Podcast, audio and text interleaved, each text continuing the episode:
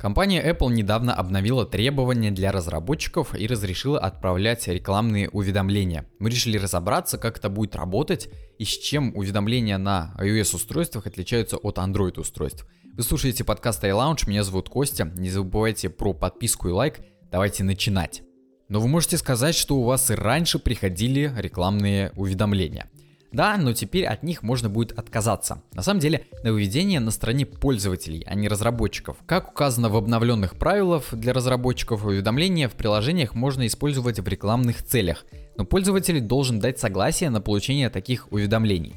Также пользователи должны иметь возможность быстро отказаться от получения рекламы в пушах, разработчики не должны злоупотреблять отправкой таких уведомлений. Изменения должны быть учтены к 30 апреля этого года – мы решили, что рассказать про такое нововведение мало, поэтому мы поговорим, что такое вообще уведомления и чем они отличаются на iOS и Android устройствах. Начнем с пояснения термина. Уведомление или пуши – один из способов распространения информации, когда данные поступают на ваше устройство и отображаются на дисплее по установленным вами параметрах, то есть уведомления программ, которые отображаются в разделе уведомлений. Первой компанией, которая внедрила уведомления в свои продукты, стала Apple с операционной системой OS X – а уже позже, с выходом первого iPhone, уведомления начали появляться на мобильных устройствах. Уведомления это капкан для вашего времени, это очень важно.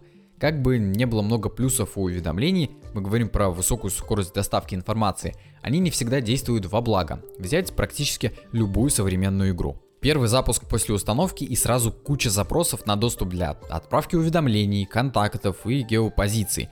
Мы же, уже настроенные на игру, все это разрешаем и забываем – а что происходит дальше? А после того, как мы разрешили игре, не самой полезной программе отправлять уведомления, каждый день на главном экране будут появляться «собери все кристаллы», «прямо сейчас и ты получишь бонус» или нечто подобное.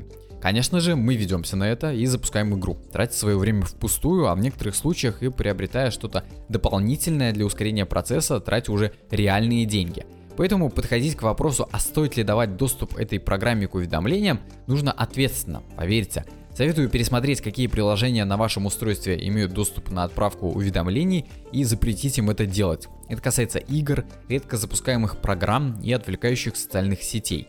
Чем уведомления на iOS отличаются от уведомлений на Android? В большинстве своем уведомления одинаковы как на iOS устройствах, так и на Android устройствах, но разница все же есть. Давайте обо всем по порядку. Первое – свайпы. Небольшое, но для кого-то важное отличие. Открыть уведомления на iOS можно не только нажатием, но и свайпом вправо, а свайп влево предлагает выбрать несколько действий. На Android свайп вправо и влево закрывает уведомления. Хотите что-то сделать – нажимайте. Настройка. Для каждой программы в iOS предусмотрена серьезная работа с настройкой уведомлений. С каким звуком они будут приходить, где отображаться, будут ли на иконке программы считаться уведомления и так далее – на Android все гораздо скуднее и по-большему зависит от разработчика. Третье. Группировка. С приходом iOS 12 уведомления группируются по программе и располагаются по времени. Считаю это одной из главных фишек iOS 12, так как это кардинально меняет пользовательский опыт. В Android уведомления тоже группируются, но абсолютно непонятно, как это происходит. То в Телеграме новое сообщение в самом верху, то в самом низу, то вообще не отобразилось. Почему? Загадка. На iOS все четко и без подстав. Правда, без минусов на iOS тоже не обошлось. Очень часто уведомления приходят с задержкой в несколько секунд. Если у вас, скажем, на рабочем столе не только смартфон, а еще ноутбук и планшет, одно сообщение может приходить несколько раз.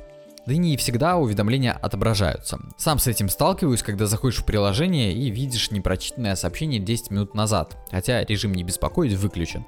Можно подумать, что не хватает фонового обновления для программы, но нет, проблема системная – Хорошо, что это случается очень редко, и на запястье всегда Apple Watch, которые дублируют все уведомления.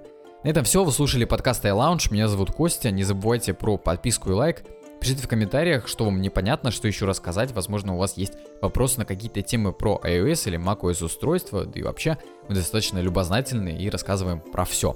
До скорых встреч!